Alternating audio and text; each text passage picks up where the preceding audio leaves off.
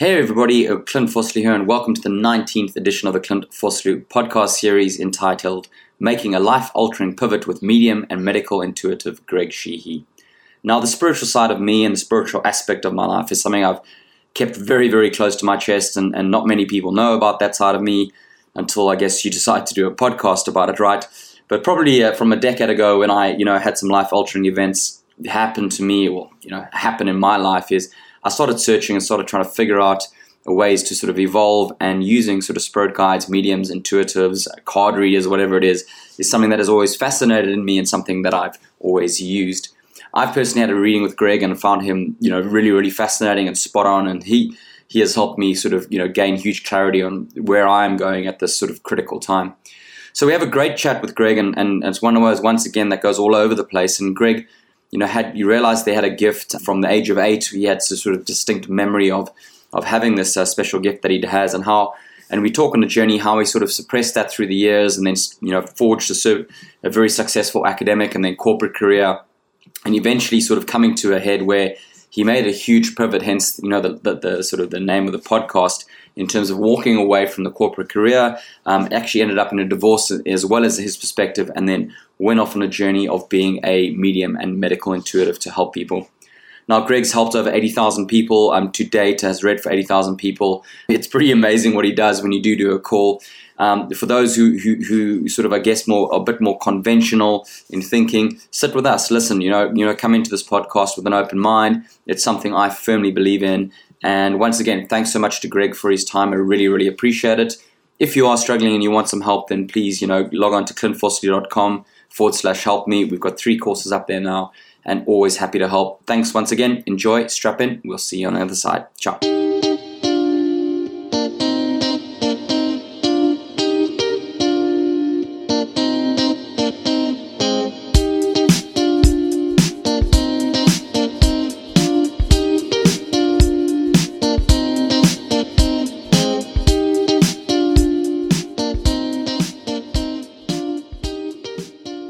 Hey everybody, welcome back to the Clint Fosley podcast, and today we are talking with Greg Sheehy, and the topic of today's podcast is making a life-altering pivot with medium and medical intuitive. Greg, welcome to the podcast. Clint, lovely to be with you. So just a quick background of how I met Greg was through Nikki, who I've done a podcast with and also have the Finding Your Why course. She invited Greg with a couple of her sort of clients to shed his light on his special gift, and I was blown away on that call. I then actually had a call with Greg from, engaged him to sort of give me guidance in terms of my business and my life, in terms of, using his gift to guide me, and actually was one of the key tipping points for me rebranding my brand from brocode.life to Clint Fosley. So thank you very much for that, for all that work. My pleasure, Clint. And, what really struck me with Greg was not only his gift, which we'll get into later, which I find absolutely fascinating, and I'm really, really excited about this conversation, but also the fact that, Greg followed the conventional way of, very, very successful career and corporate life, and then made a huge pivot towards, being a medium and helping people in the more sort of non-traditional way, if I want to use, lack of better terms.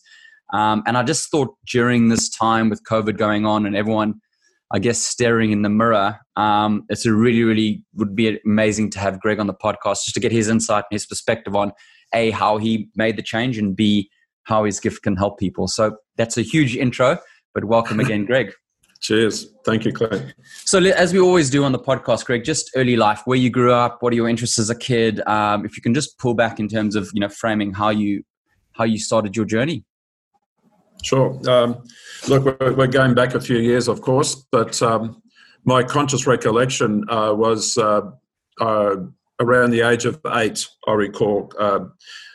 I'm one of 6 children, Irish Catholic family, and I don't know whether you may remember this, but the Hills Hoist clothes line at the backyard. Yeah.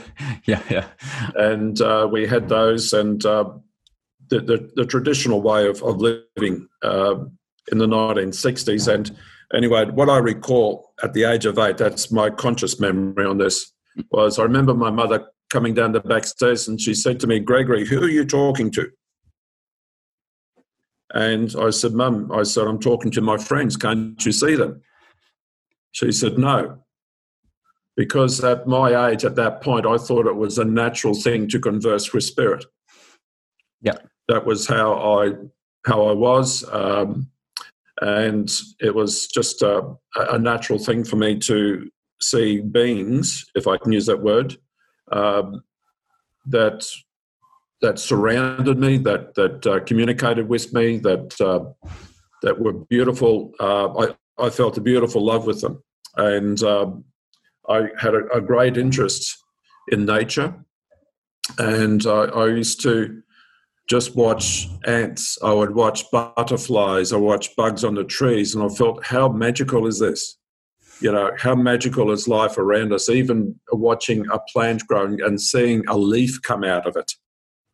And so I felt this spirit in nature as well.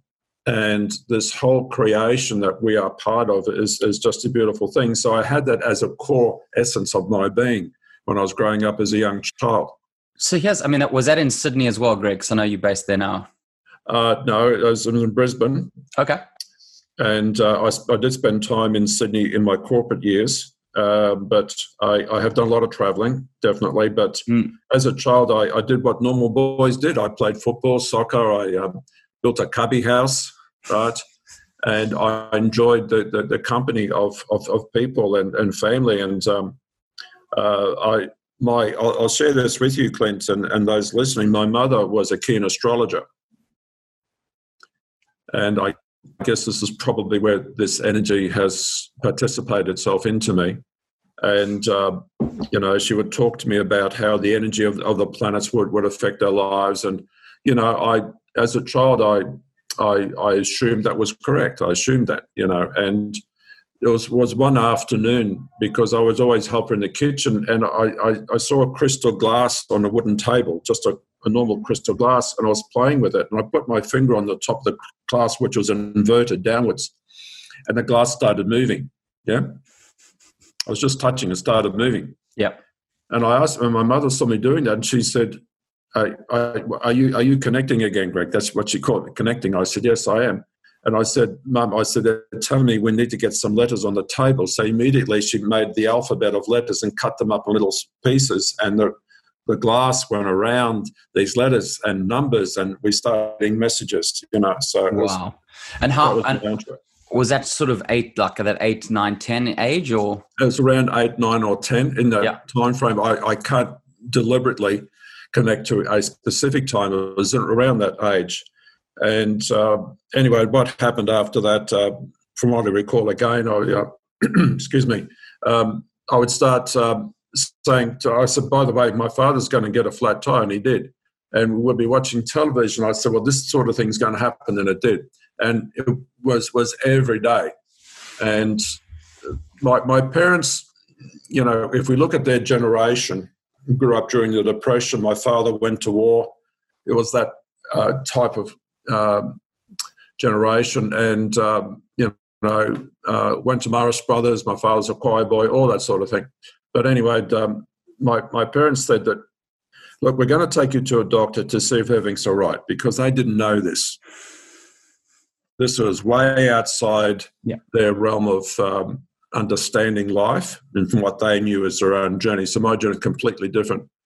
And my mother told me that, she said, when she was carrying me, she said she knew I was different. Something within her or in her mind told me that I would be very different.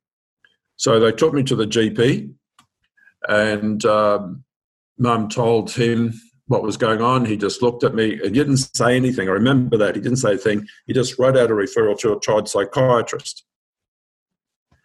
So in those days, women didn't drive cars much. So I remember I was in a taxi. We went one side of the town to the other, and the psychiatrist virtually told my mother that she was talking through a hat, and that I was a very delusional young man, had a colourful imagination. And Mum said, no, that's not him at all. And, you know, he said, here's a chalk, draw this. And he said, I've got a very colourful imagination. So my mother said, look, what you're saying to me is not who my son is. And he wrote out a script. I remember this. And she went to the pharmacy, and remember the old dial phones, right? The pharmacist is on the dial phone, backwards and forwards. I remember that. I saw this bloke, looked like me now, glasses down here. And he asked the doctor why he prescribed heroin. So if we extrapolate that to modern times, some doctors give their patients or children or teenagers Ritalin. Yeah. Yep. So see the parallel. If they don't know, they drug you. At least some of them do. So my mother said, you're not putting that into my son. So my parents told me, look, I was gifted. I'm a very special person. They love me. I was blessed to have that. And they just told me to keep it secret, which I did. Yeah. But so, that energy was always in me. So here's a just a, I guess, a question from as a parent perspective. Like, a lot of children have imaginary friends. I'm not saying everyone has a gift similar to you. Like my baby, who's now 9, had this imaginary friend called Bottle for years, and Bottle was always with us and emigrated with us. And is it where's the shift between a child's imagination, or is because children are so unhindered and they don't have this perception? You know, they're not blocked by conformity, that they do see spirit. Or what's your perspective on that? Clint, you're absolutely right. My understanding of this, and please, my friend, I don't know everything. Yeah. But I can only tell you what my experiences are, and we all have our own. But quite often children, as you said, are spiritually innocent, right? When we're born, we come into this world with what I believe to be a clean slate of innocence, a clean slate of understanding, a clean slate of love. We have the innate abilities of our own morality. We know what is right and wrong. All those gifts are given to us, and it's a beautiful creation. And I think from that, a child's consciousness and the innocence of that consciousness does connect very easily. And children have a tendency to speak the truth as they know it. Yep. And if we go back, if I may share this with you quickly to answer your question on another level, my understanding is that before we had religion, so if we go back past the 2,000 years, and even in current times after the last few centuries, if we look at any country anywhere in the world, Clint, all countries had tribes. Doesn't matter where you went. The Australian Aborigine, the Maori, the Celts, North and South American Indians. We had tribes in Europe, Africa, you name it. They're all there. And every country and every tribe had a shaman. Yeah. And the shaman connected them to the spirit of nature. They connected them to the spirit of the universe. And if you look at every folklore, every religion, I spoke about the people who came down and walked among them with a promise to return again, everywhere. I've done a lot of research in it, and if you look at it, the North Americans talk about the star people. The Aborigine talk about the star people as well, and they talk about those who came down. And so there is a consciousness that is with us and has been for eons that may not be of this earth nor time. And if we can connect to that, I think we're connecting to a beautiful place and our place in the universe, because we're all star children, all of us. We're all star seeds, and we all have our journey. So the concept of a star seed, for those who don't know, I know we're getting probably ahead of ourselves here, but from my understanding, a star seed is someone who's been here before but sent down for a greater purpose. Correct. You're absolutely right. I went to some people in my earlier teenage years who told me that I'm this and that, and I had no concept what they're talking about. But what I understand now is that there are a number of people who are born of a higher consciousness. It's about consciousness, yeah? Mm-hmm. And it's about understanding life and being very understanding people. This is where I believe spirituality emanates from, is our understanding of love and life and balance and harmony in this world. And I think that all people and all religions strive towards that goal in their own way. So starseeds have been here before. I believe in reincarnation of the spirit. If you look at the Indian religions and other religions, they believe in that as well. And there's this deja vu that people have, or haven't I seen you before somewhere, you know? And so we have that consciousness within ourselves. And just getting back to the child now, that the child does not have dogma, you know, is not conditioned by social norms or attitudes or behavior or religion or society's norms, because all these affect the original core issue of us, and we need to conform to society. And while we're doing that, we're sort of disconnecting ourselves from that of the spirit of the land. One of the things I think that tribes do have and is that they have their own path. They walk their path. Yeah. And, you know, they know what the balance is in their life, and they know what the balance is in harmony. And I think that we have lost part of that because we're disconnected from nature a lot. We're disconnected from animals. We're disconnected from normal living. I'll share this with you again, if I may. About 10 years ago, you know the program 60 Minutes, yeah? Yes. I think it was around that period of time. They went to Papua New Guinea, and at that time a new tribe was discovered in PNG, and they've never ever seen white man before in their entire memory. So I actually got the footage of that, and I think there were three journalists went there and someone else, and they lived amongst the tribe, I think, for about 2 weeks. And when the journalists came, they said that when they arrived in the helicopter, they thought there was some sort of god coming down from the sky. Had no idea of technology whatsoever.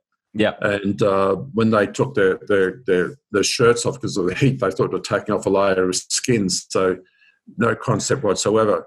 But of the observations made, Clint, and living with the tribe, they said all the people in the tribe were of a happy disposition.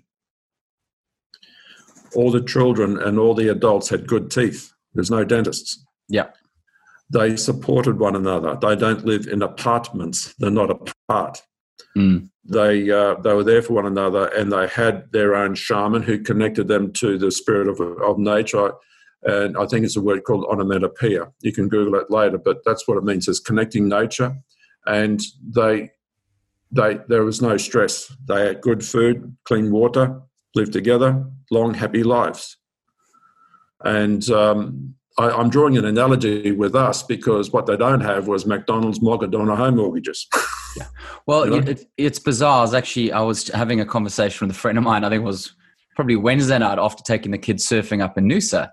And we were having this exact discussion about what's the meaning of life and what's the purpose and how we all connected. And, you know, we even touched on aliens and all that kind of stuff. And, you know, and you're saying, well, why do...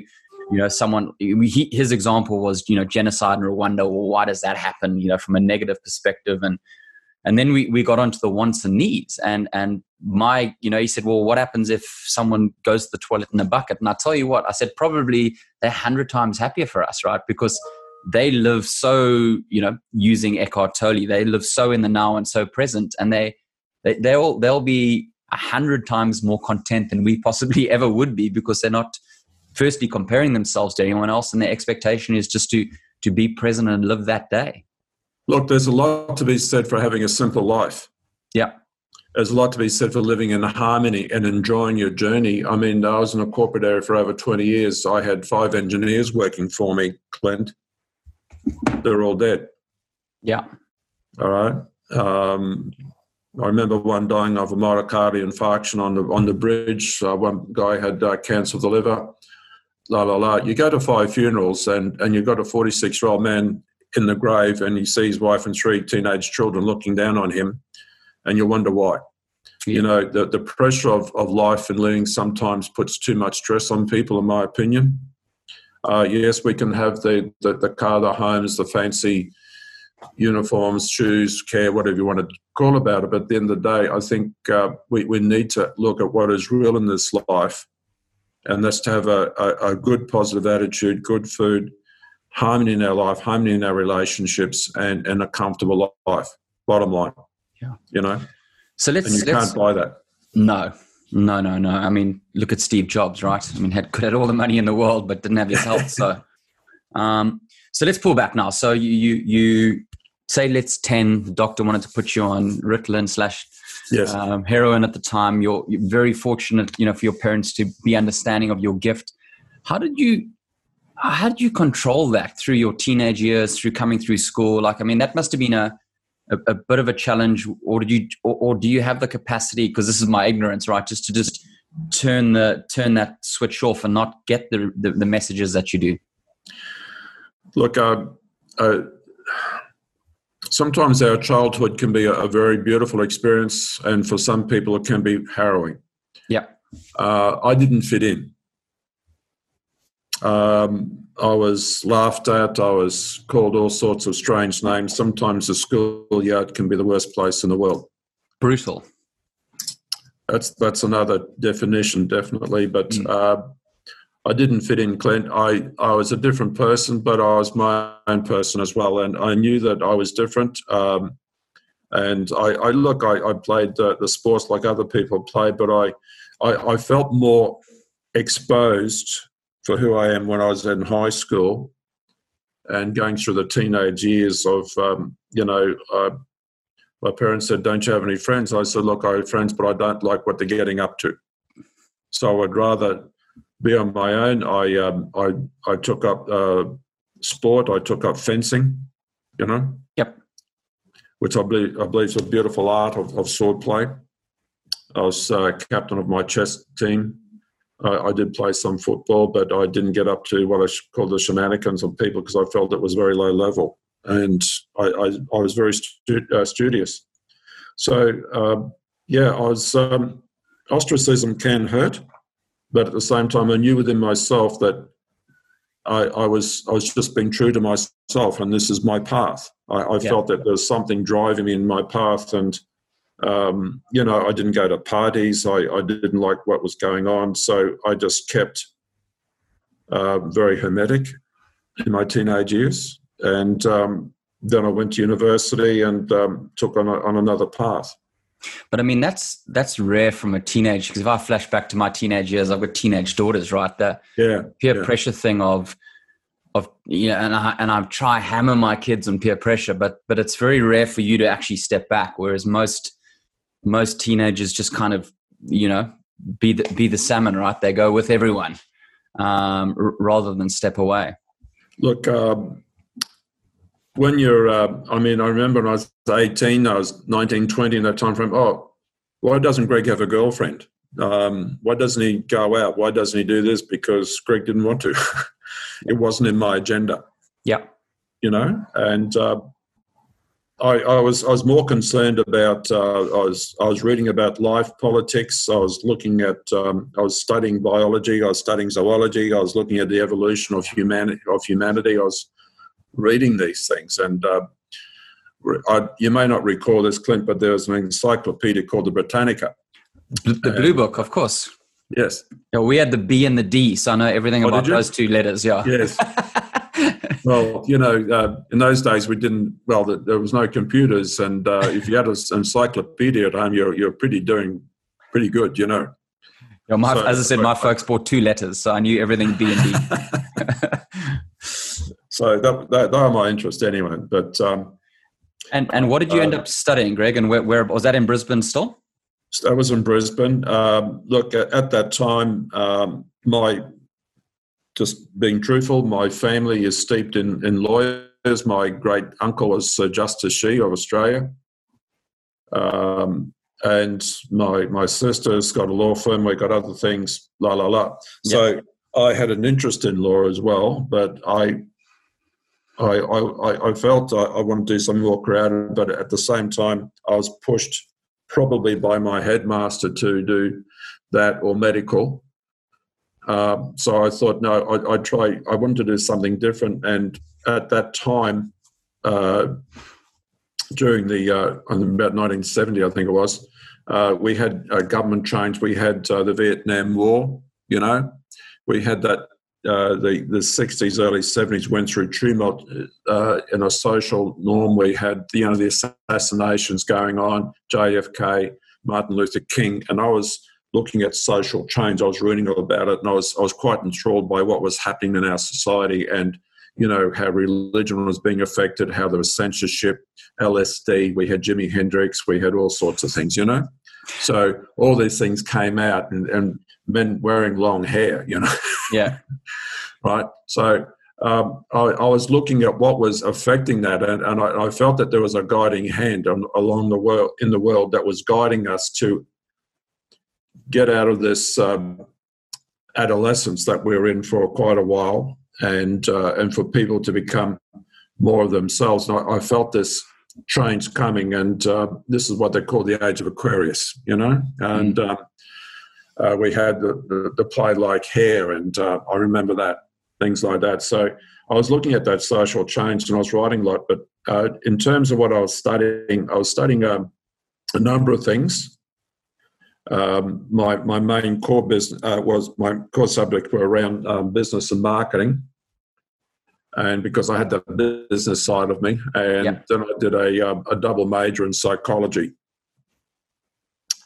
I went on and I did my postgraduate work in marketing again, and then I did I did my master's in how society affects human life.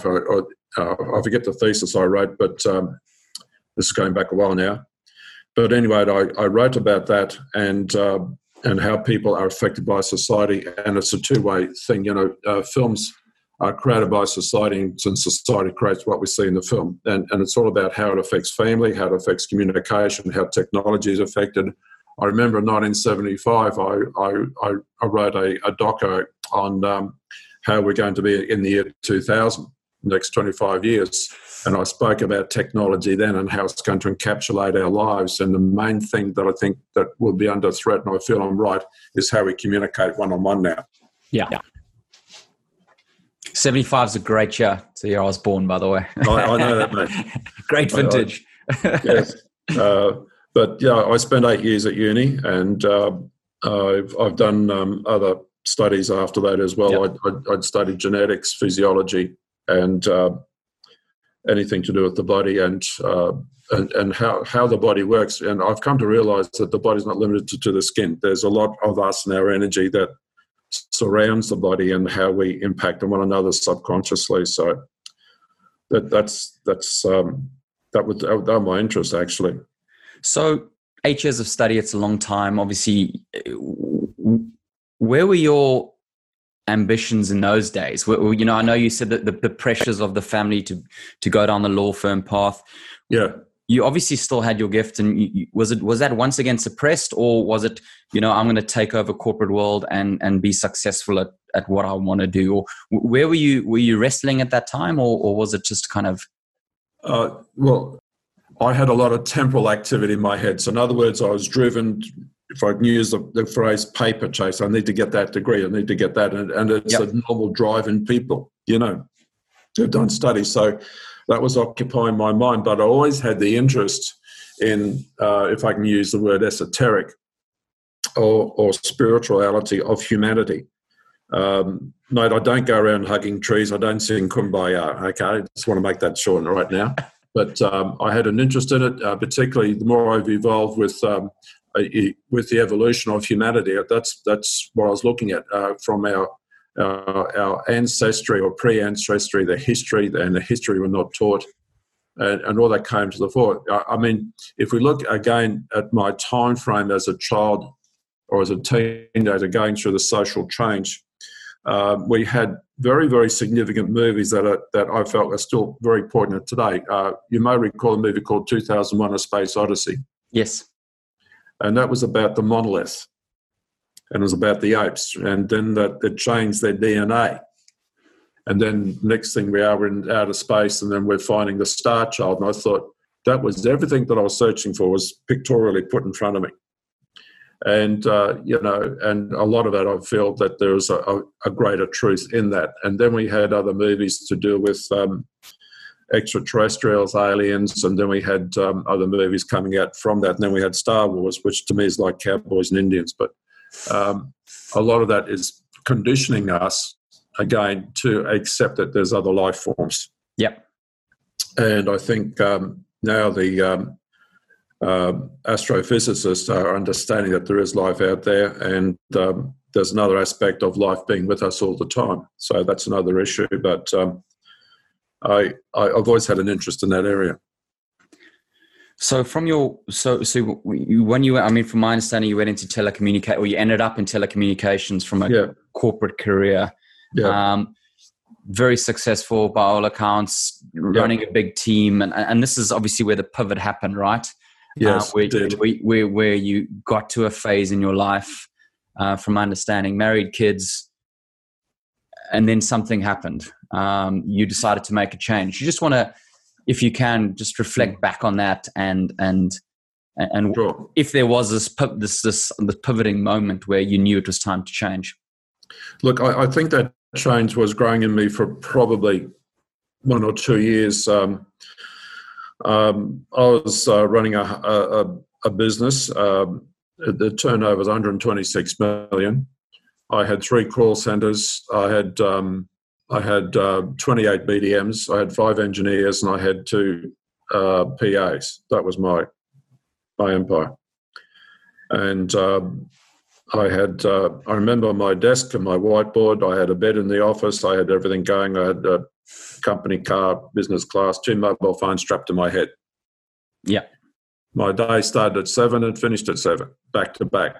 I was meeting with unions. I was meeting with the media. I was meeting with every other person under the sun. I was doing account management training. We introduced new technology to the franchise industry. If you look at the membranes on the screens now, they touch things.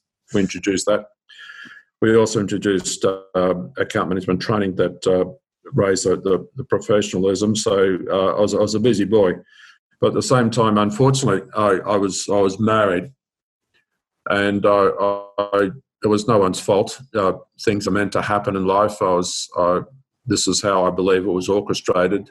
And, the person I married was not suitable to me, and I wasn't suitable to her. And then these things happen. It's no one's fault, right? Yep.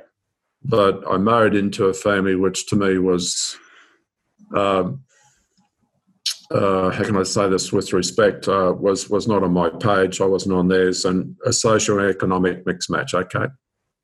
So there's a lot of learning from that, but out of that it was a loveless situation, and don't want to go too deep into it, but I felt extremely alone, and a lot of demands were made on me which were unrealistic as well. And the blessing out of that was that we had 2 beautiful sons, and they're very close to me, and always have.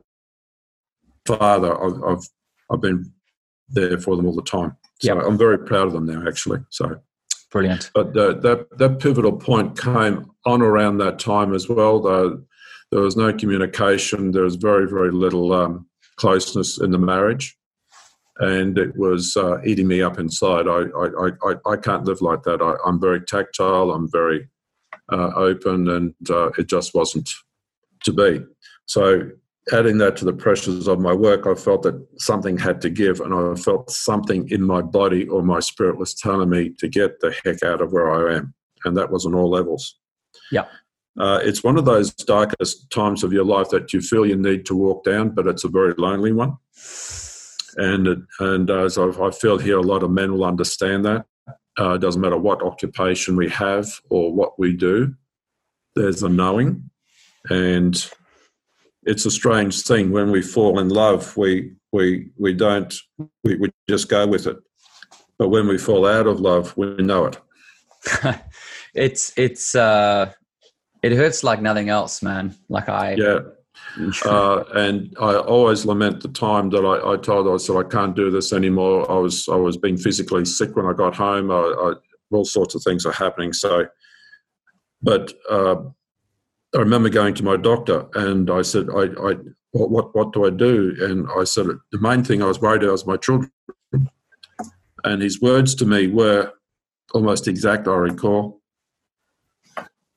If you want your children to have a father, get out of where you are now. Otherwise, they won't have one. Wow. So at that time, left corporate, got divorced, I'm assuming, all at the same time.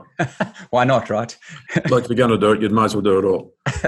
And so everything hit me, mate. And, I because the doctor, I was 27 and I was rushed to hospital, suspected heart attack. I had all sorts of diseases. Probably my parents were worried about me because their happy son was not happy anymore. And everyone's telling me the same story. So I'm a very traditional male. I believe in family. I believe in love. I believe in all those things. But if it's not going to happen, it doesn't matter what you do. Sometimes you've just got to realize you've just got to move on and have the wisdom to do it. Yeah. And the courage to make it happen. But I love my children and always will. But it's one of those things that it really gets to you inside your soul and your heart, and you think to yourself, well, am I going to survive this? My doctor said, I'll be dead in 6 months. What do you do? It got to that point, and I was just being sick every night. So I just said, I can't do this anymore. So I went through a divorce, which I don't want to go through ever again. Yep. And not being prejudiced in any way, and this is without prejudice, but I feel in terms of men, we've got the right to remain silent. And someone said, how would you describe it? I said, it's like having my testicles ripped through my wallet. Pretty much, right? So, if you don't mind me saying that. But on a financial level, I mean, she's okay. I walked away and I started my life afresh from that. But I started as a new person, and I was being reborn, if I can say that to you. So that's a key point you're saying there about being reborn. I mean, when I, you know, all the work I try to do with Help Guys is the backstory of how it happens, not important. It's about rebuilding you and making you the 2.0 version. Yeah. I mean, it's easier said than done now that we're through it, right? But when you're in the pit of it, it's a tricky pill to swallow, right? But can you think back to, besides walking away from the stress and the pressure of the corporate and that feeling of not being loved, what are the key things that you did for yourself that helped you, you know, steady Greg's ship to get going on this new path and this new version of you? Look, when this happened to me, I had nowhere to go. I was very, very disheveled. I told my parents, and they said, look, where are you going to live? What are you going to do? I said, I don't know. And my mother said, look, come with us. We've got a big home. Stay with us. So I did. I needed someone around me, and they understood me. Excuse me. So when I'm going from activity, as intense as what they were, to walking out of something and then have what I was born with come out of me at the same time, there's no frame of reference anywhere. You cannot go to your GP who's interested in writing you out some sleeping tablets. You can't go to anybody else. So I had to have that journey of my own, but I had the understanding of close friends. Now, my family had an expectation of me to be the corporate icon. And when I did what I did, I had to accept that rejection from them as well. So I got it on all levels. But it was meant to be. And I think that if people understand that life has got what it is programmed to, for you to have that journey, you will have that journey. Yeah. And to have the strength to have it. Now, what I found was that I journeyed that much on my own. And my mother knew some people, and she said, look, there's a group, they're a spiritual group.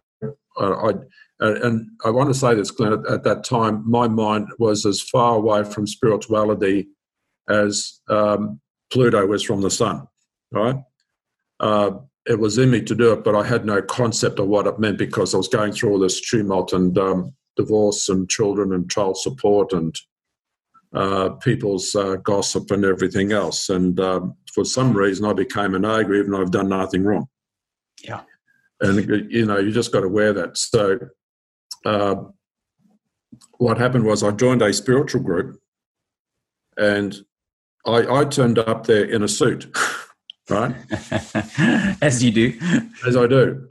And I remember I had a mobile phone on my belt. I had my car parked out. I had no idea what to expect.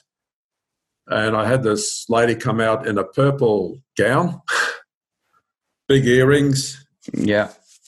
And she said, how you going, blah, blah, blah. And I thought, okay. And I saw these other women dressed the same, and I thought, what's going on here, mate, you know? Anyway, I just sat down. They said, take your tie off. And I said, all right, make yourself at home, have a cup of tea. And I went through what we call the meditation now. And something hit me. And then they said, they mentioned about healing. And I said, what's that? You know, and they said, have you felt about any energy in your hands? I said, I have. And from the first night onwards, something clicked within me. Yeah. So and it opened me up.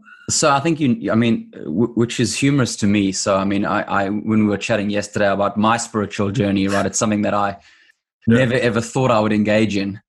But that stereotypical median is some hippie person who's wearing tie-dye with dreadlocks in a banged-out car. Yeah.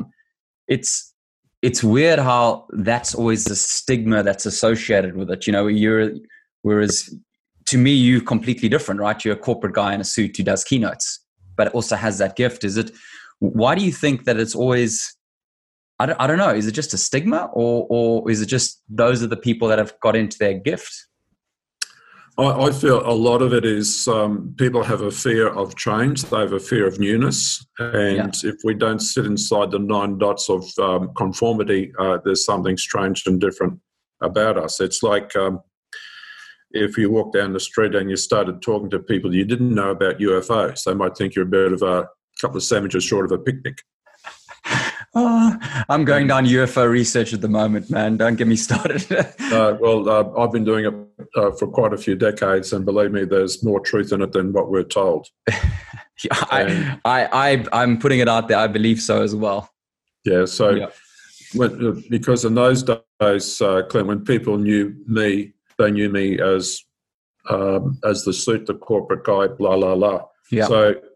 And when I said I'm doing this now, there was a paradigm shift in the consciousness that I couldn't understand, I couldn't relate to, my family couldn't relate to. It doesn't matter. I was living my truth. And I think that's important for people to understand that, to live your truth. Yeah? So how, just pulling back to people who don't understand what your gift is and what a medium is, do you just want to, you know, give a high-level summary of, you know, obviously you've always referred to, you know, spirits guiding you, what it actually means, and secondly, how after that did you hone your skills? Because it's not something you go to uni for, right? It's something that you obviously, you need to get better at it, because obviously just talking to you, I know you want to be the best at what you do, but how did you, what is it at a high level? And then how did you sort of refine your craft to be as good as you are? I think, look, I am tenacious with what I do, number one, excuse me. And I'm very driven. And I believe that who I am is what I am. Excuse me. Sorry. Mm. I was born with this, and it's like if I wrote a paper. Let me answer it this way, please. I wrote a paper. It's on my website. Have you ever wondered what career your child would embark upon? And it talks about people who are different. If we have a number of children in our lives, not all children are going to do the same thing, are they? No. Right? Some are born to be a tradesperson. Some are born to be working in IT. Some are born to be a car mechanic. Other people are born to be a doctor. Whatever it is, we're all having our journey. So my journey is this. And the way I accentuated what I had was I just started doing things. I started seeing things. And my mother said, why don't you start reading for people, Greg? You're doing it all the time. And I thought, here I'm going from a 6-figure salary down to, you know, $20 or something. And I thought to myself, well, I've got to start somewhere. But I knew I was guided. And I knew this was happening. And I started doing it, and I went to this meditation group, and then they said, can you read this for me? Then I started getting this energy through my hands, and I started understanding. I started feeling energy in the body. It's like I was serving an apprenticeship, yeah? Yeah. Like if you're going to med school, for instance, as an analogy, parallel, a medical student might learn about the physiology of the body, the chemistry of the body, the blood circulation, the muscles, et cetera, et cetera. So I was going through that apprenticeship in my own way in a spiritual sense, yeah? And the more I did, the more it came through. And the more that came through, the more that I could see, the more I could do, the more I could feel, and the more that I could add traction to people's lives. As a psychic, I see things around people, yep. Names, as you would know. And I've been on, I started working with groups of people, then I went to a spiritual church. And I did that for about 4 or 5 years. It's called platform work. It's when you're in front of a group of people and you're seeing things people are crossed over. And it just all came to me. It just, I didn't have a course in this, right? It just, yeah. The more I did, the more it came to me, because I knew that there was a very, very powerful energy guiding me. And I enjoyed what I was doing, right? I enjoyed what I was doing. The finances weren't there, definitely, but I enjoyed what I was doing, and I knew what I was on the right path, and that's important. So the more I did, more things happened. I started doing this churches, then I started reading from home. Then I read for a couple of people, and one happened to be a chiropractor, and he became a good friend of mine. Then he asked me to work in his surgeries. So I worked in 2 surgeries in Brisbane, and from there, I worked at the Gold Coast. I worked 10 years in a psychologist company doing consulting work. And then I read for a doctor. They asked me to work in their medical centre. I did that for 2.5 years. And so I was working with people and in my capacity, and I didn't see me as a fool whatsoever, and we achieved so much. Yeah. And the more I did, the more it came through. So I'm getting to the point now that I want to get out there more. By the way, I was invited to be the resident psychic in the Insight Magazine. I've appeared in Holistic Bliss Magazine. I was on Radio 4BC, the Walter Williams Talkback program, for over 12 months. I went to University of Queensland. I was on stage there at the main hall when I was at the Insight Magazine, and the skeptics were invited. Well, that's 1,000 people. So, and I remember it, and it was a great night, and a lot of people that thought differently and I changed their opinion, because there's more things. To quote as Shakespeare said, there's more things in this universe, Horatio, that are born in your philosophy. So there's more things, because people aren't told this. That's what it is. Yeah. I think if we were educated to know that there are other energies around our bodies, that there are other things in the universe, there's more to life than what we are given, I think it'd be great. And one of the things, just talking on that, I think the disparity amongst the gender is huge, and has been for a long time. And one of the things that we're not taught on any tier of education, in my opinion, is relationships. Mm.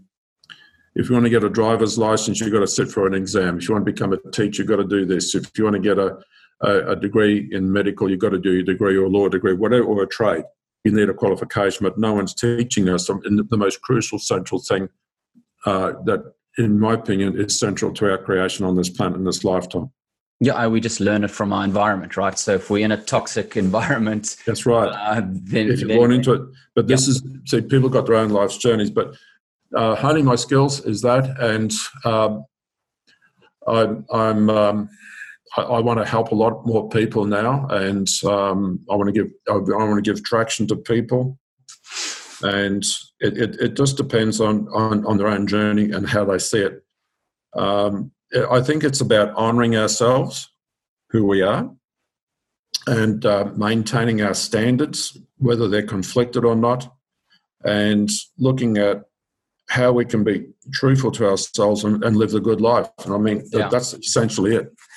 So how do you, what's your stance in skeptics? Because you know, I'm sure you get dealt with that a lot. One of the funniest examples I've seen of a skeptic was Gwyneth Paltrow did a documentary series on Netflix all about alternative healing. Yeah. One of her staff members was getting a read, and I think it was a lady was giving her all this information. She goes, "No, this woman doesn't get me. This is BS." And all of a sudden, there's pandemonium behind the camera. The person was reading the camera woman rather than the person she picked up the wrong signal. And that person's mother had just died, and then everyone broke down. It was this hugely emotional, good TV, right? But which kind of put this woman's skepticism to peace, because she was talking. How do you deal with that? I mean, because do you just say, well, you don't have to believe, and we'll just walk away? What's your strategy? Well, again, everyone has their journey, and it's a question of consciousness and awareness. As I indicated to you, the skeptics were invited to this show, and they're no longer skeptical. One of the main people, I'll share this with you, was from McDonald's, right? The executive. And they've actually written a testimonial saying that they were a skeptic until they met me. I mean, again, a lot of it is conditioning. Mm-hmm. And a lot of it is to say, well, that's all rubbish because, these people go around hugging trees and they're all a bunch of charlatans, and, you get this and they only tell you what you want to hear. I've heard it all. But look, may I say this, it's healthy to be sceptical. And, I'm sceptical of things because I would like to ponder on it before I make a decision. And I think that's an intelligent and mature thing to do. I think if people say they're sceptical, I'd like them to apply that across the board. Yeah. Right? And they don't, in general terms. Well, I'm not an idiot. Proper media, right? I mean, if you want to talk about skeptics, everything we get fed in the media is BS as well, right? So, well, I mean, this is where it's hypocritical. But I think that people are raised that way, and again, because of our social institutions, how we're taught things and everything else. I mean, I'll give an outside example here: homosexuality, right? Mm. I think it's marriage is made legal in certain countries now. If you go back 20 or 30 years, it wouldn't be heard of, would it? Now, if I was doing my work now 100 years ago or 200 years ago, I'd probably be burned at the stake as a heretic. So the good thing I'm saying about this is our social awareness and our consciousness of life and humanity is getting better. Yeah. All right. And there's a lot more to life than people are realizing. They don't want to know about it because either they're afraid of it, so they shun it, or they've been conditioned by whatever purpose or their upbringing to say, oh, this is poo-hoo, it belongs next to, Gulliver's Travels and The Wizard of Oz. And it doesn't. I mean, certainly you get charlatans in this industry without question. Well, you get them in every industry. Well, you're absolutely about to say that, mate. And you get them in politics, you get them in industry, and you get them in the church. Have a look what's going on. Yeah. Hello. Don't get me started there, man. Please, no. No, sorry, mate. But, look, it's like saying that someone says, do you believe in UFOs? I would rather say that I believe in extraterrestrial energies, right? Yeah. Because the UFO means it's unidentified, so it could be man-made yet. So if we're open to consciousness and open to other things of life, I'm also a medical intuitive. Yeah. And I've fulfilled that capacity working with doctors and psychologists. I've even a lady that you're aware of from the podcast, her dad worked on him. Yeah. So let's just go to the medical intuitive side, because you mentioned multiple places, GP practices that you worked with. Now, a very good friend of mine's a GP, and he says, well, unless there's science, right, then it's all BS. But how do you work with a GP? You know what I mean? And that's that. And to me, that's a very open-minded GP to have you working with their practice, with their patients. What does an example of that mean? Like how you can, with the pharmaceutical GP prescription work in parallel with them. Look, they are open because they've seen me because they're a client of mine as well. So they've seen me in another capacity, and then they said, do you do this? Can you do a healing on me? Yes, I do. Mm. And then they said, can you do a healing on my family? Yes, I did. And what I said, I diagnosed them correctly. Now, I think I've got the runs on the board to prove it. Yeah. Now, again, with all respect, and they know this, I mean, I've had a doctor ask me the other night, he said his sister, she's in hospital, and I said, what's her name? What's her birthday? By the way, is she a lawyer? He said, yes, she is. Is she in South Africa? Yes, she is. And she got a problem in the aorta. Yes, she does. Right? No, that took 10 seconds. So it's what I see. It's called remote viewing. People may have that. They're using remote viewers in the military, by the way. Have a look at it. Yeah. So I see into the body, and I'm no one's perfect, but I do my best for people, and I'm doing healing work every Saturday in a holistic health centre here in Brisbane. And I've done it before, and I'm doing it over the phone because I tune in over the phone of the vibration of the human body. It's a consciousness. Now, medical people are not taught it because they're not taught it. They think it's poo-hoo. Yeah. Right? And the reason being, if they had that in medical school, they'd be more open to it. I've got a lot of doctors. You can look at my website who've got testimonials on my work. So here's an inquisitive question from me. How do you tune in and tune out? Because If you have that gift, surely, I mean, once again, my layman, sort of interpretation here, you walk down the street and then you hear everything, right? How do you sort of manage that?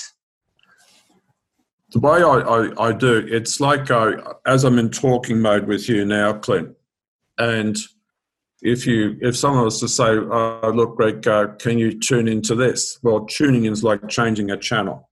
Yeah? Yep. So you're going from VHF to UHF. Let me give an example of this. I don't know whether you or the people out there would recall, there was a movie called Contact with Jodie Foster. Yes. It's about, searching for extraterrestrial life. And if you have a look at the movie, I understand what I'm saying. It was, they had what they call an oscilloscope. And they had this music, vroom, vroom, vroom, and it became bigger and higher, more powerful. Yeah. And the guy said, we're getting an image. All right? So what I do, I tune into the vibration of people and the vibration of their birth date, because it's the magic in numbers. And if you look at Socrates, Pythagoras, they all agreed in the magic of numbers and the vibration of numbers, and it's called the golden number. And that would be your birth date. Birth date. And does time make it more precise for you in terms of when you were born? It does, but what I do, I look at a number of things. I'll just get that to you in a minute, but when I'm doing that, I can tune in. Yeah. So I tune into the vibration. And I believe they're all born to live a life, but I also see in the vibration of numbers things that have happened from the parents or the grandparents that comes through. Now, I'm writing a book at the moment. It's called The Vibrational Consciousness of Healing. And an aspect of that is what I call the karmic progression of cellular memory. So in other words, it's cellular memory comes from our parents or our grandparents, that comes through us, and that is part of what we're born with, but also our journey. So there's a lot of things affecting us, and it's in that document I mentioned to you before about ever wonder what career your child embarked upon, so I touch on that as well. So I look at a lot of things very, very quickly, and that's what helps me to, if I can use the word, diagnose. No, I'm not a doctor, I admit that, but I know what I do. Yeah. So coming back to turning on and off, like when we're chatting, do you get sort of downloads from me or not because you engage in a conversation? No, I mean, my focus is on you and the people listening to us at the moment. Okay. And explaining, I guess, who I am and how I do work. If I may touch on the UFOs again, because people seem to think psychics and UFOs and... Please do. I want to learn. Yeah. After World War II, General Douglas MacArthur, you remember him? No, I heard the name. Okay. If you Google him, they said, because he was on the large ship and the Japanese made their surrender, and he said next war will be an interplanetary war. Interplanetary. Didn't Hitler and the Germans have a UFO of sorts, or meant to have a UFO? There's a lot of anecdotal evidence on it, and if you look at the Antarctica, they actually had a naval base called New Swabiland in 1938. If the people out there can Google Dr. Admiral Byrd, Admiral Byrd of the US, they sent a whole Navy fleet down there in 1947 to have a look at it, and I'll ask people to research it for themselves, make their own conclusions. I'll be Googling it straight after this call. I'm intrigued. President Roosevelt, they had UFOs flying over Washington, the White House. Eisenhower, there's a lot of talk about him meeting the aliens and the Majestic 12. There's Roswell, as we know, immediately after World War II. And if people want to know about someone in politics who's condoning what I'm saying, who believes in UFOs, they can Google Paul Hellyer. He's the ex-Defence Minister of Canada, and he quoted, he said, they're as real as the planes in the sky. Yeah. So there's a lot of things here. I don't want to move on to that subject totally, but the FBI have rated UFOs as the highest classification, even above the atomic bomb. Crazy. So there's a lot there. But here to me, I mean, my understanding of the suppression of that information in terms is the technology that could stop industry, as in terms of coal, oil, and gas. Definitely. That's the reason for it, right? Because it could clean up the planet and shut down billion-dollar industries. And I don't want that to happen. Yeah. But I do feel, if I may get onto this in a little bit, but there's a reason for this COVID-19 virus as well. Talk to me.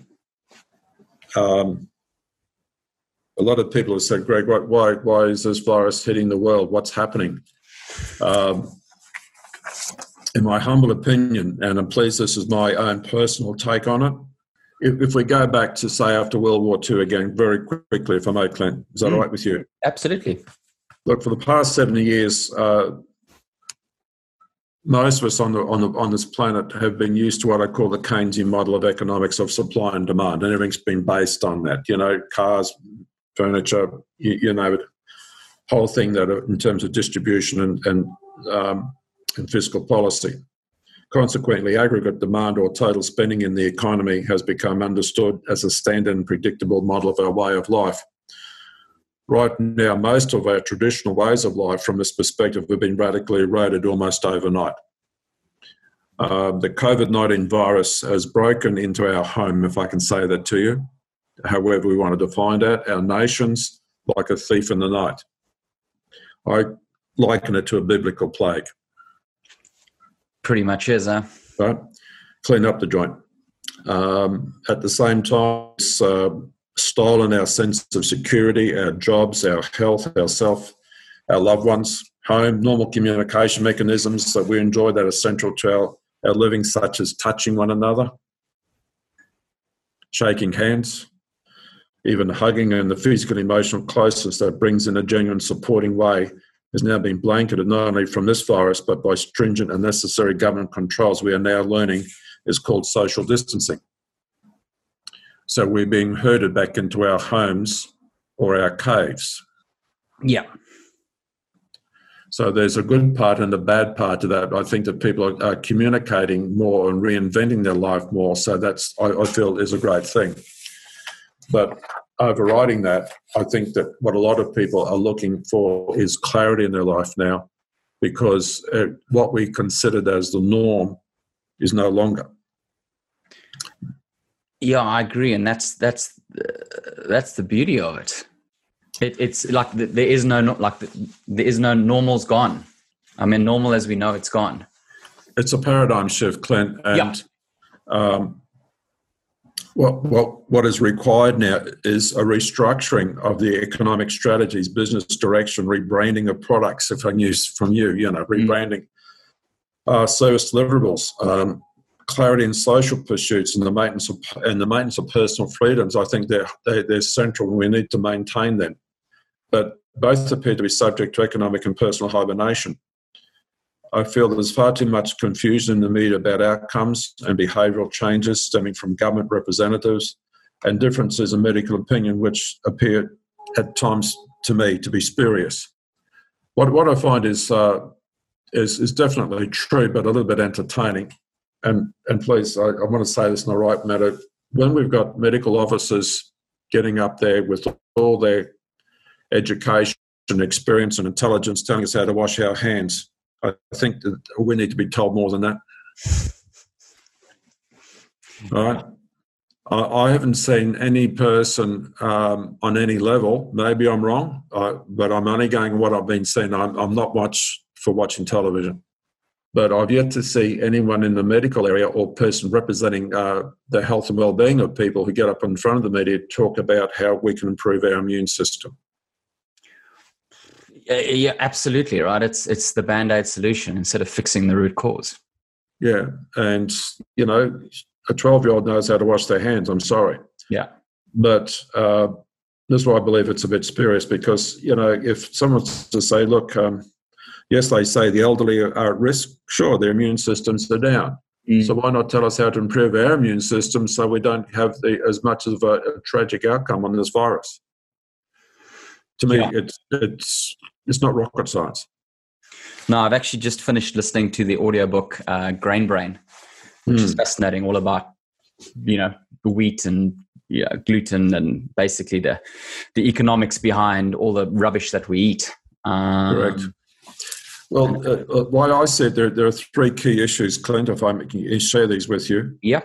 Number one is ethos. It's the redistribution of taxpayers' money now into more industry and government to co-create a more balanced and homogeneous mixed economies with small scalable outcomes whilst underpinning some structural functional approaches that monitor guaranteed outcomes through new national bodies.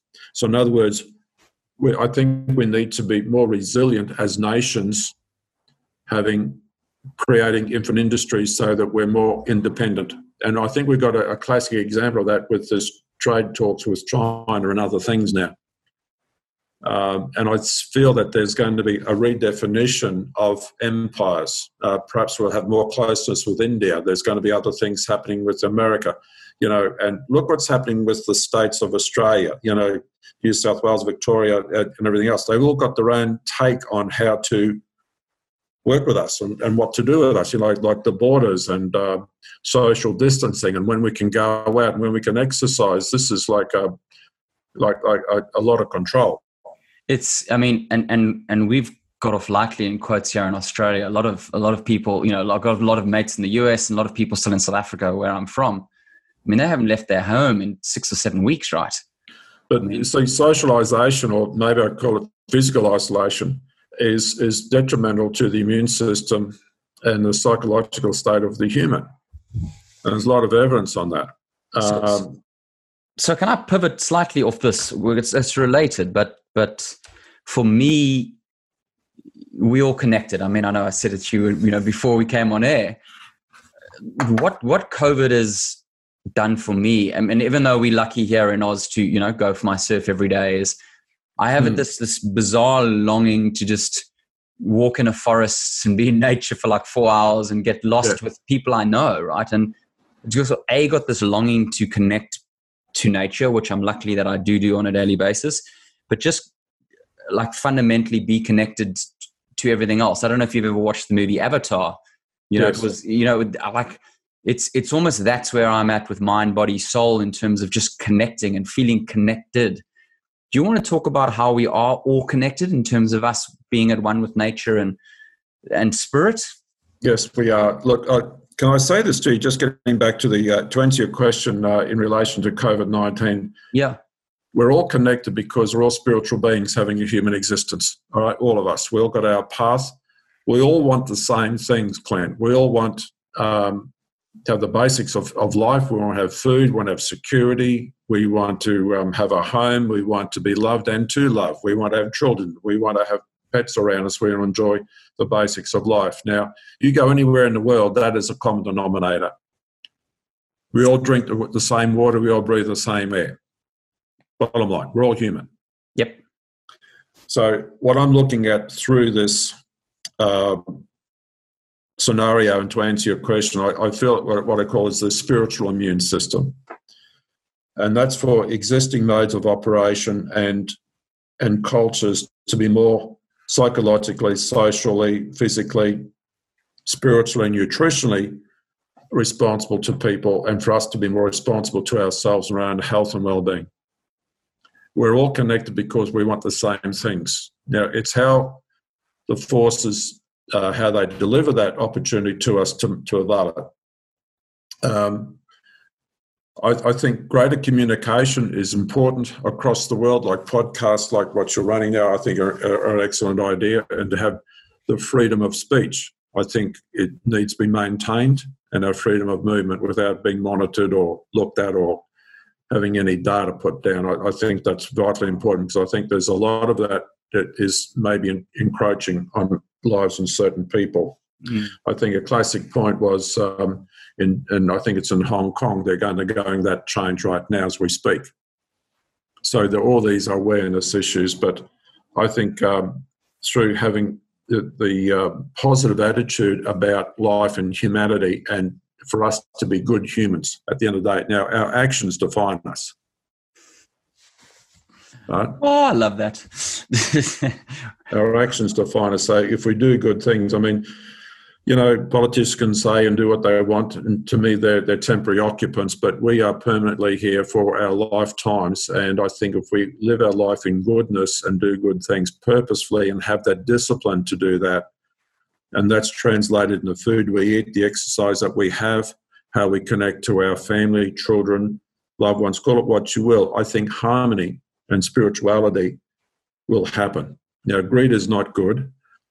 Spirituality is important and vital, and it's how we live as humans and show our humanity to one another. There was a case in point, unfortunately, and a lot of people lost their jobs. There was one guy in the news who went down the Centrelink line and gave everybody so much money. Wow, that's awesome. You know, I think if we all... showed random acts of kindness to one another, we're creating paradise on this earth. And it is available to us all to do this. Nothing stopping us whatsoever. And that's the power of the individual. And if we all have the same synergy of purpose, with the same intent, everything will be good. Right? So I think there's going to be workplace environments are changing, as we know now, across the board, so people will be working from home, but I think there should be a more greater and sustained awareness in terms of exercise, the quality of food, personal relaxation, and collaborative caring culture throughout the world is important. There should be further emphasis on empowerment of individuals through new vibrational profiling. Here's my word again, vibrational. This is to do with career, our personality traits, and new technologies are coming in very soon. Artificial intelligence, we need to be made aware of that and what it's going to do for us and how we can work with that in a responsible way. And I think governments need to be responsible to us. Reminds me of a book by Arthur Huxley called The Brave New World. There's also the opposition of that book called the 1984 George Orwell, what they call the Orwellian narrative of Big Brother watching us. So there's an element of that we need to be looking at it as well. But I think as a species, Clint, we have an enormous, magnificent opportunity right now to manifest all that is good and decent and perennial in life. Yeah. This plague, as I say, has come and has shaken the tree of everything and everybody in this world. And I think that we've got a great opportunity to rebuild, to be reborn, and create a new world. We all have that power to do it. And I think this endeavour should result in and greater workplace productivity. There'd be greater loyalties, I feel, with people, and a harmonious workplace is important, because I feel a lot of people in industry and at work have not been treated well, either been underpaid or have had some negative experiences. And I think all these things need to change now. Yeah. The third point I'd like to mention is the connecting the mind, spirit, consciousness. And remember, what truly matters to us all is love, and enjoying a simple, harmonious life in our lifetime. We have these goals. We will fulfill our dreams and find a new path. And how we witness a transformation in our cultures and no longer living under the threat of disease or the hostage to fear.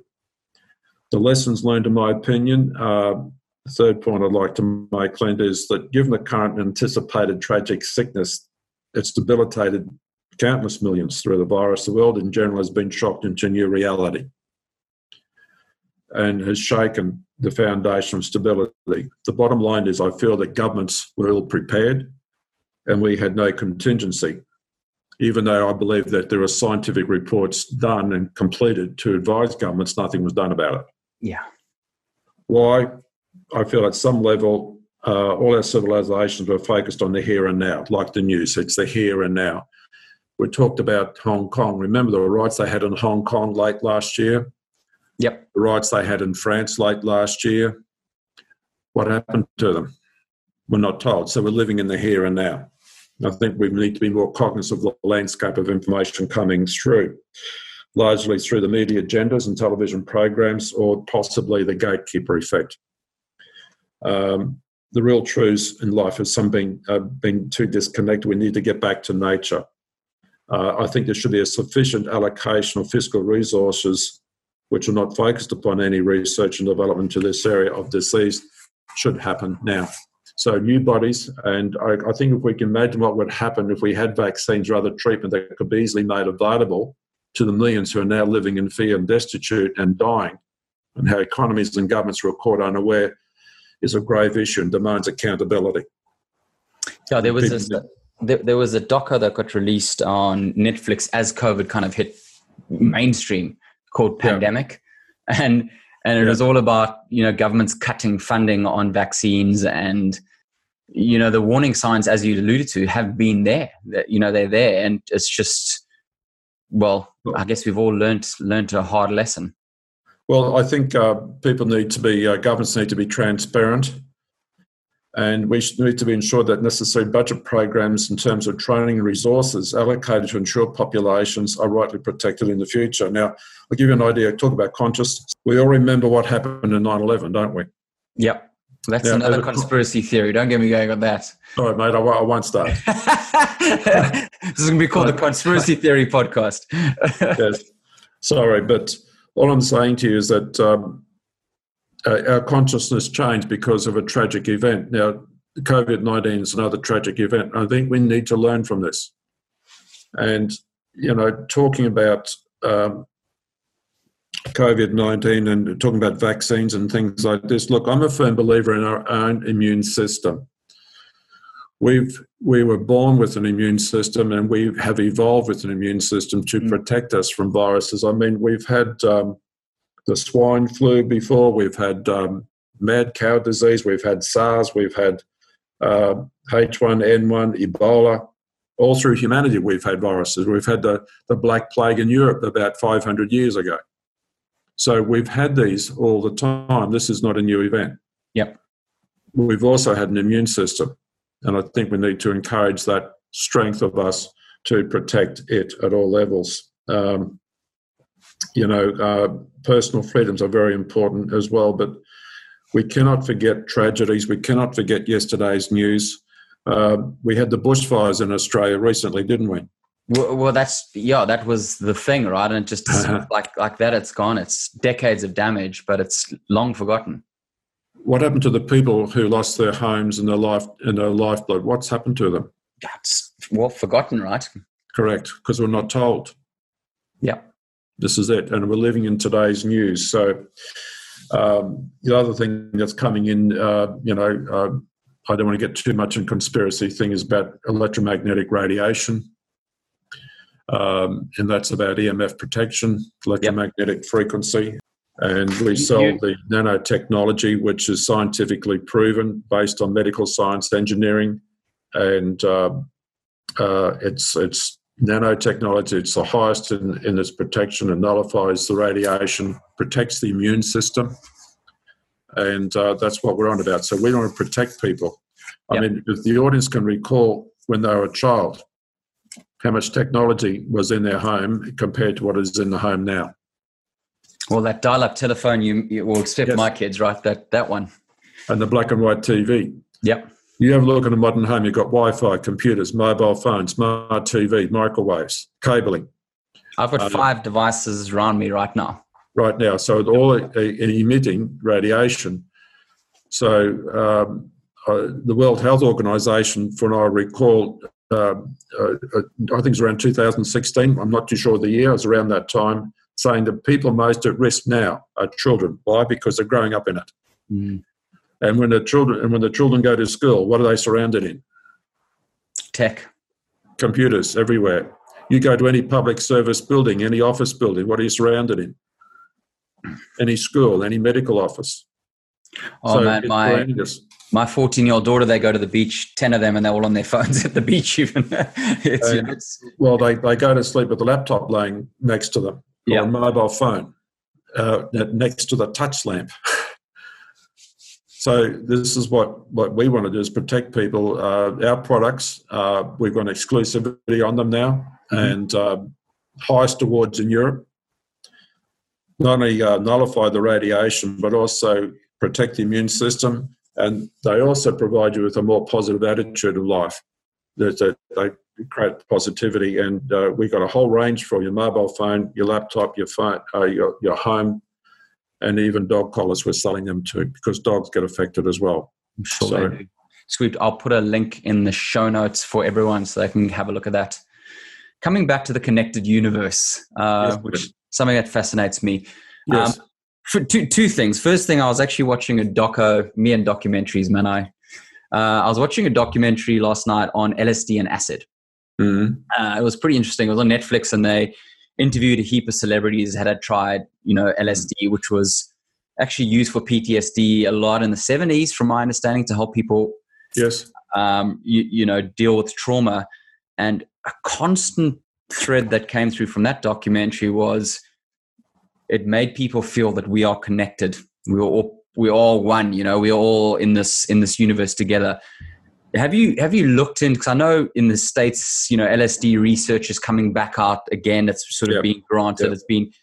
I know mushrooms have been, as I said, legalized in a few countries. Have you looked in any of these sort of psychedelics in terms of connectivity, or have you stayed away from that? I'm not a person who takes any mind-altering drugs. Yeah, it's not my agenda. I have read into it. Mm. As much as I can.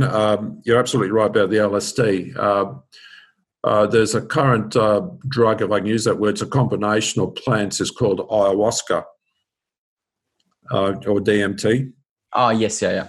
All right, you may know by that. And it's found in South America, and people are going over there and tripping on that, and they go to another dimension. They find that there's a lot of... alien energies around them. There's all sorts of things. They have their own journey with that. Now, the history on that, my understanding, there's an excellent book by John Major Jenkins, came out in 1997, called The Mayan Cosmogenesis. And he spoke about the Mayan priest kings, right? And they journeyed by taking drugs, and they went through a vortex, so which we will call today a wormhole. Yeah, to another dimension. They came back with more information. So that's connecting to another consciousness or another connection. All right, so that's how they did that. If you look at the American Indian, they do that, some sort of a ceremony with that, and they connect to their ancestors and things around them. So this is a common practice, I feel. And if you look at the shamans themselves throughout history, probably engaged in some sort of a ritual involving mind-altering drugs or from plants there, or they drank things. So it's a common practice, and it also connects us to other dimensional consciousness. And the LSD, I think, has been around. The only thing is I'm not too sure of the medical or the science. I know with any of these things, there's a great risk of having your mind damaged, or your consciousness damaged by this. So I think it's a very, very, you need to be very cautious on that.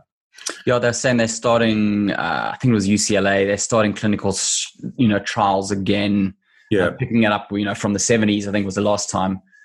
And from a US perspective, that trials were actually done on that. Mm. So something else with the connectivity, like I'm a believer that everything happens for a reason, the universe and all that stuff. A lot of people don't believe in that. What's your perspective on the universe and and stumbling blocks along the way. Let me just like I wouldn't say the stuff that's happened to me, but the challenges I've had into my life, you know, that I've had to deal with is, to me, molded me and formed me into who I am today, and which I'm very happy with. And I'd never be that person if I hadn't have gone through that, and I wouldn't have the strength to get through that. Yeah. What's your perspective on things happening for a reason, and once again, the universe and being all connected, okay, having like a purpose for us? Look, I feel on the positive side, let me finish on the COVID-19, please. Oh, sure, go for it. Question. What I'm feeling on a really great and positive thing is the biodiversity of this planet is going to improve. If we look at the pollution levels, look what's happening in the sea, it's been cleared, the air's been cleared, and I think these are very valid signs for us as a human species to maintain and value what we have. Venice canals are still the favourite one for me, right? A crystal clear now. Yeah. So in terms of connectedness, this is one way of connecting humanity because we can actually tangibly see it. In terms of universe connection, I believe that we were created to perform magic in our lives. Now, that might sound strange to people, and I'm not talking about pulling rabbits out of the hat here. What I'm talking about is magic can be achieved every day of our lives, and we are magical people. I mentioned before at the beginning of this podcast to you, Clint, how I saw animals when I was a child. Mm. I think if people could just sit down and watch a plant or watch some animals in the backyard for about half an hour, they'll understand the magic that's around us all the time. Just a little natural biosphere. You know, how an ant can carry maybe 100 times its body weight. You know, how a butterfly can fly and how birds can sing. And I think this is a beautiful thing that we have all around us. And nature has played an incredible part in our lives for centuries. And we're, as I said before, I feel we're being more divorced from it. So this is getting us back to that because people are getting more involved with health, nature, and exercise. And that's one way of connecting. In terms of the universal situation, now, please, I don't know everything. I'm very open. My take on this is, you know, I'm also a medium, which means I talk to those who have crossed over. I believe there is a spiritual energy or a spiritual vibrational plane that surrounds us all. There are other planes of consciousness. If you can imagine a web of life or strands of web, you know, The Matrix. Remember the movie The Matrix? Yeah, I love it, yeah. Yeah. So if you can imagine that in terms of consciousness throughout the universe, we are all connected. It's a strand of life that comes, and when we cross over, I believe that we cross over to another consciousness state, but that's another subject. The astrophysicists are now talking about string theory. In other words, everything's stringed together, right? So it's like our consciousness stringed together. If you imagine, say, our solar system on a blue, dark blue water and all the strands connecting the planets together, and then extrapolate that to other strands and other solar systems. And these strands are consciousness and energy, and we are part of that because, you know, our spirit, when it leaves our body, goes to a consciousness plane, and it's all about that. It's all about oneness and creation. Yeah. And it's an ever-evolving thing. We are perennial. I believe that.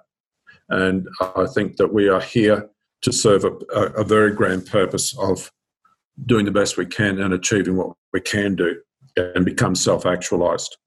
What I feel I can do, and I have done for people the last 20-odd years, and I've read for about 80,000 people now, is I like to give them traction, give them direction, and empower people to be the best they can be and understand who they are and what's happened to them and what they can achieve in their life, and give them that direction. So this is my purpose.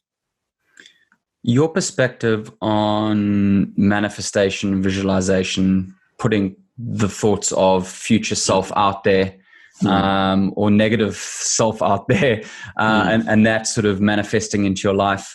What's your perspective on that?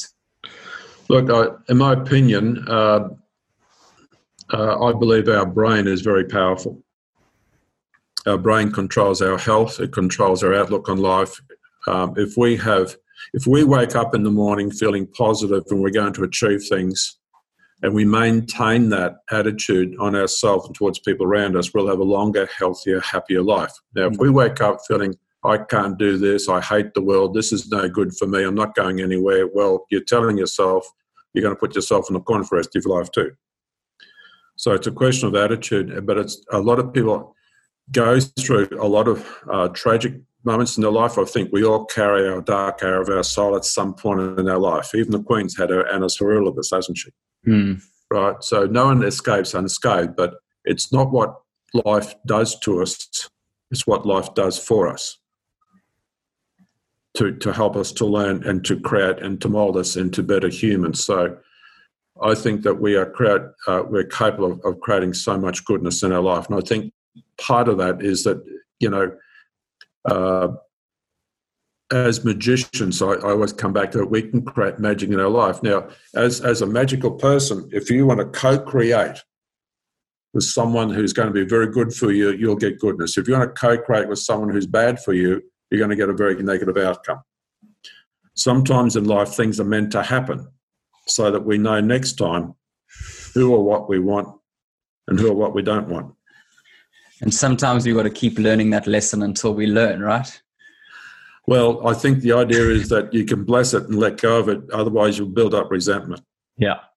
So it's an idea to let things go because they serve their purpose. And when they have done, bless it and move on and have the courage and the positivity and strength within your own convictions to know that you can create a good life. It is available for everybody. Now, it's not what people may not want, but you add a simplicity, you can have priceless, magical things happen to your life. Mm. Now, I think as millions of people around the world who are suffering and nearly dying or have died, unfortunately, would trade all that their wealth to have their health back. Yeah? Yep, I agree, 100%. And this is why my partner and I, Donna and I, are into biohealth healing. This is why I'm a healer. This is why I'm a psychic and I'm a medium, because I can help people maintain that traction and goodness in their life. I think, yeah, wisdom plays a very important part here as well. So for those, Greg, who are looking to make a shift, right, to make that life-altering pivot as you did when you kind of, I mean, this is the time as we've, you know, with COVID, everyone is staring in the mirror, questioning, like, who am I and what is the purpose of life? Yeah. Looking back, any tips you would give to yourself or to anyone out there listening, you know, in terms of how to take it on, you know, because you alluded to fear early on, and fear is a huge one for everyone. Yeah. What advice, tips, strategies can you give to people listening who are, say, you know, at home with COVID, they're in a corporate job that they've realized they hate, they're not in a good space, they want to do something else with their life, a complete 180. Any advice, any tips, strategies? Okay. Number one, everyone's different, all right? Yeah. There's a lot of different corporate jobs out there. Everyone's personalities are different. They're doing work on different levels, yeah, and the different ages of their life. So it depending on the individual. But my advice is there's always opportunities. If we look at a lot of people have been very, very successful. I think that people who are now delivering food are being successful. Yeah. So we're getting infant industries. I mentioned this to you before, blossoming. I think you'll find that people who are going to be involved with health are going to do very well. People who are looking at working or creating things online, working from home. So we work smart, not hard. There's opportunities for everybody. Now, everyone will have their own opportunities based on who they are. Now, not everyone, including me, I suggest you, would get into fashion, right? No, it's not what I'm known for. No, me either. So, but if you were a young lady and you had that proclivity of colour and fashion, you'll probably get into it, or you may want to do a course. Depending on who you were, you might want to do a course in natural therapies. you know, one of the largest growing segments out of all this, and you can look at the stats on it, and this is where most of the taxpayers' money is going to, is the aged care area. Mm. So the aged care people need caring. They need medical people. They need treatment, physiotherapists, nurses, doctors, and the peripheral industries that go on from that. So these are opportunities. So you probably find that counselling will probably come to the fore with a lot of people. So it depends on their own proclivity as to what they want to do, because not everyone will do the same thing. Mm. So what I do, I guide people in that direction that suits them, because I've had a lot of people come to me, Clint, and they say, look, I'm at a job.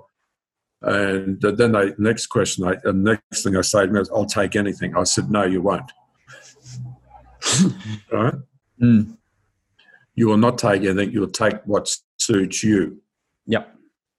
Because if you take anything, you know, if I said I'll take anything, and there's a job there as a mechanic, I would last 5 minutes because I'm no good with tools. I'm not. I'm an academic. You likewise. Yeah. So it depends on the individual and their own talents, their own gifts, their own experience. Now, a lot of people I know recently have had a paradigm shift in their jobs because, unfortunately and tragically, they've lost their job. And what I'm suggesting to people, they get some sort of a qualification, mm-hmm. all right? That will embark them on whatever career they wish to and have a career, not a job. Now, a lot of jobs further, unfortunately, will be under threat because we've got, as I mentioned before, artificial intelligence coming in. And I think people need to look at the future of that and where they fit into that. If they don't fit into that, maybe go to some service industry that would suit them as well. Again, everyone's different, you know. People would want to say, look, I want a secure job. I want this. I want that. Who doesn't? But, you know, I think that we need to be inventive and look at what they believe they would like to do. And as long as they have a qualification, I mean, there's a lot of women doing hairdressing from home now. And they've taken up a course in it. And you know what? They're very happy with it. I laughed just now when you said everyone wants a safe job. I think, you know, this paradigm, there is no, you know, that those, wouldn't say those days are gone, right? But it's just like to me, in terms of a pivot, like my biggest fear has come true. Like from my tech business, went from a full book of business to nothing. So your worst case scenario is if you don't earn, you don't have any money. And I'm living that right now, but because of all the time I've spent with my kids in the ocean, I'm probably the happiest I've been in a long time. But like, mate, I'm not driving around for 5 hours a day, you know, yeah. Shuffling kids. I'm surfing with my kids for 3 hours every single day. You know, for sure the government funding's in place to help us, but my worst case scenario has happened, and I'm still here and I'm still smiling. And that's being an amazing perspective shift for me. But Clint, that's priceless. Absolutely. That's priceless. And this is magic. You see, people create magic in their life. Depending on where they are in their life and what they're doing, they can create magic. So a lot of people are benefiting from this now. I'm walking more than I've ever done before. I've lost 9 kilos, all right? And I'm eating better food because I realize I've got to improve my immune system. So I'm doing that consciously. So everyone will have their own opportunity to improve. You know, I think doing programs on helping people and identifying and profiling them would create tremendous results. Mm. And but the only thing, you're absolutely right. I mean, we're going through tumult and change, and in today's environment, as never before, the only thing constant about change now is change itself. Right? Yep. Gone are the days where a man did a trade for 50 years, got the golden handshake at 65, and that was it. I think that what I love about the people today and their attitude today is they're flexible, they're open, they realise that they need to be inventive, and that is creating a far more practical, far more forward-thinking and enduring population. Mm-hmm. Now, out of tragedy come and strive. All right. It's like the ending of a war and people celebrating. And it will be celebrating soon. And I think if we all pull together and governments are good to us and we reinvent our lives, we can do so much better and be more conscious of what we're doing than ever before. And that's the blessing in it. Yeah. It's, I mean, just coming back to my story, I don't want to harp on it, but it's, you know, I'm like, well, if the bank takes my house away, it's just stuck. So what? It doesn't actually matter anymore. It's bizarre, you know, and you know, for me, I would have been a huge, you know, I guess, dent in the ego, and I would have put myself under enormous amounts of stress, not that it happened. But I mean, just, it's like the material stuff for me has just become so irrelevant. I still want to live in a nice house, and I'm lucky I live on the beach, and I want to maintain that. But if it doesn't go that way for the matter of my health and me being happy with my kids, well, so be it. I don't believe that will happen to you, Clint, because I know you. All right? Track record's good for not happening, but no, you're an entrepreneur, and you see, again, everyone's got their own journey. So you are tenacious, you're intelligent, you know what you're doing. But I feel if people believe in themselves and have the discipline to achieve and the goodness with it, they can create anything in their life, and that's being a magician. That's awesome. Okay, Greg, should we start wrapping things up? Sure. So what's next for you? I know you've read for 80,000 people, which is 80,000. What is the next, I guess, 2-3 years for Greg look like? Awe-inspiring. How does that sound? That's, well, magic. It is. I think I've got my vision is to see more people, to help more people, to go to other levels. I'm writing a book. We've been invited to go to New York now. All going well, if it's open and you know, regulations permitted, I'll be on stage in New York around November. Brilliant. We've been invited to go to Croatia. They've got an organisation and television programs there they would like me to be on. And I'm just doing more of what I'm doing. I mean, I'm very active, and I just love what I'm doing, and, you know, just want to help people, you know. Yeah. That's what it's about. And absolutely. I think that's the highest calling anyone can have. And I know on the call I had with you, I'm starting to realize that through helping people, right? It's just, I don't think you can get anything more rewarding personally. No, I think as human beings, you know, I think giving is receiving, you know, and if we can help change one person's life for the better every day of our life, I think that there's nothing better than that, you know, and, you know, to have family around you, to be loved, to, you know, to have someone in your life that you can love, and all these things are the epiphany of us being created on this planet. Now, everyone will have their own journey. I know that, and they have it in their own lifetime. I mean, I've had people who have had a checkered life all their life, and then they're in their 70s, you know, and a husband and wife have seen me, and they've had their children, their grandchildren, and they invest all their superannuation to a scheme, and they've been ripped off. I mean, you've probably heard of that as well. Mm. So at the end of their life, they lived their life in a caravan. That's it. Lost everything. They can't work, they're too old and things like that. So I reassure them of what they have achieved in their life. You may live in a caravan now. Who cares? You know what you've done. You know who you are. And I said, at the end of your days, you know you've got one another. Yeah. Right. We're only dancing on this planet for a few heartbeats. I think we need to make the best of it and to be grateful for what we have. And as an old saying, it's not the amount of breaths we have in our life. It's the amount of life we have in our breaths. Mm. I think we need to live life to the fullest as much as we can and to be disciplined with what we do. And, you know, we've got our courses online. We want to help people and working through good people like yourself, Clint. Brilliant. So people can find you, gregshee.com.au, whatever it is. Is it .com? I'll put the link up in the show notes. Everyone can click through to you easily.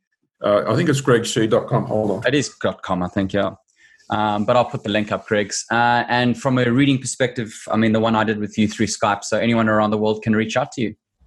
Yeah, through Skype. My Skype is gregshee.com. Yep. or my mobile.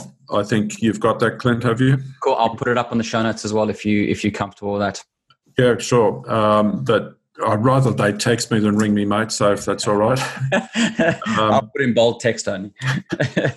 And the other link is biohealthhealing.com, so if they can have a look at that. I'll really dump it up there as well. So, Greg, just thanks so much for your time. And I know you're a super, super busy man with all the chaos going on at the moment. You got people reaching out to you from all over the world. Yeah, I mean, for me personally, Greg, you know, as I said, I've used Greg's services, in lack of a better term, to help me and show me guidance. I would strongly recommend to anyone to give it a go. It is, even for the skeptics, it's I believe it's such an integral part of a holistic way of looking at your life. So thank you so much, Greg, for your time. Any closing thoughts, just in terms of if anyone's struggling and they need help, just a last comment to wrap things up for us? Certainly. Look, I think there's a lot of people out there, and my heart goes out to everybody. Always understand you're never on your own. There's always someone out there who will give you a helping hand. All you have to do is ask. The other thing is believe in yourself and find that strength you have to get through this, and you will. You will survive. And sometimes if you have a vision in your mind of what you want to achieve in your life, sometimes it's good to manifest it, even if you draw it on a page or put cut out some things on the internet of what you want in your life and watch it manifest for you. All right? Always have faith in yourself. That's what I believe. Brilliant. Greg, thanks so much. Cheers. Thanks for your time. It's been great. Cheers.